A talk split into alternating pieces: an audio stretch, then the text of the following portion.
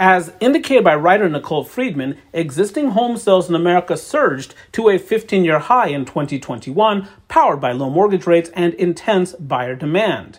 Demand is expected to remain elevated during 2022's initial months.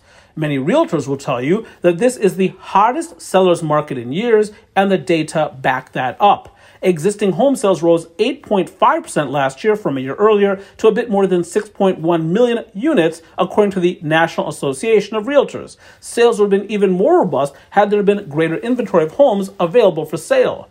The intersection of strong demand and scant supply yielded record home price growth last year. Homes also sold faster than ever, with many contracts signed within a week of homes hitting the market. That has put a lot of pressure on buyers to quickly submit bids often above asking price. Low mortgage rates last year bolstered demand associated with all types of buyers, from first time homeowners to investors and luxury vacation home buyers. However, mortgage rates have been rising more recently. That may induce many prospective buyers to jump into the market for fear of facing even higher rates going forward. The spring selling season should be strong, but the market may cool during this year's second half. For WYPR and my Bruce Luke Spicknall, I'm Anirban Basu. Across the United States, state revenues between April and November increased 24% in 2021 compared to the same period in 2020. This according to a survey conducted by the Urban Institute.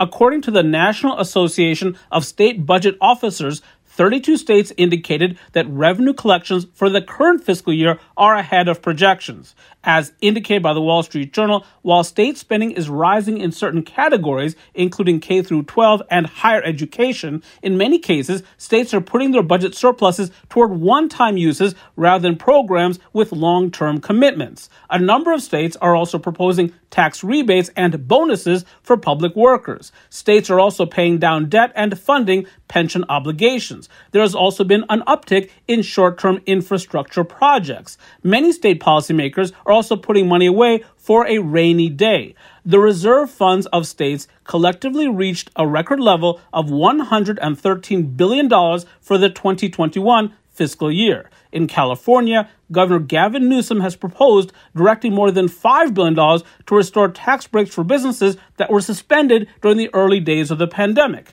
In Maryland, Governor Larry Hogan has proposed phasing out income taxes for senior citizens. For WYPR and my producer Luke Spicknall, I'm Anirban Basu.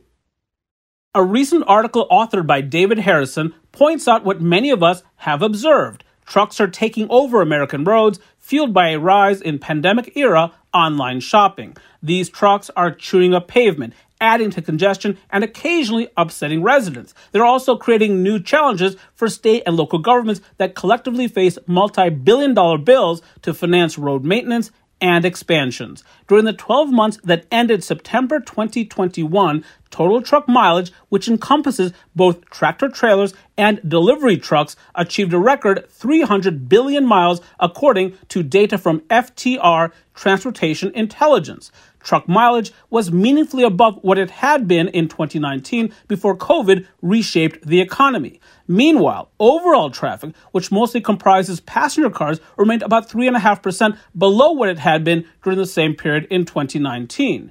FTR estimates that truck mileage will expand nearly 5% this year and about 3% in 2023. If there are more truck drivers, there'll be even more trucks on the road. The American Trucking Association estimates that America requires another 80,000 truck drivers to meet demand.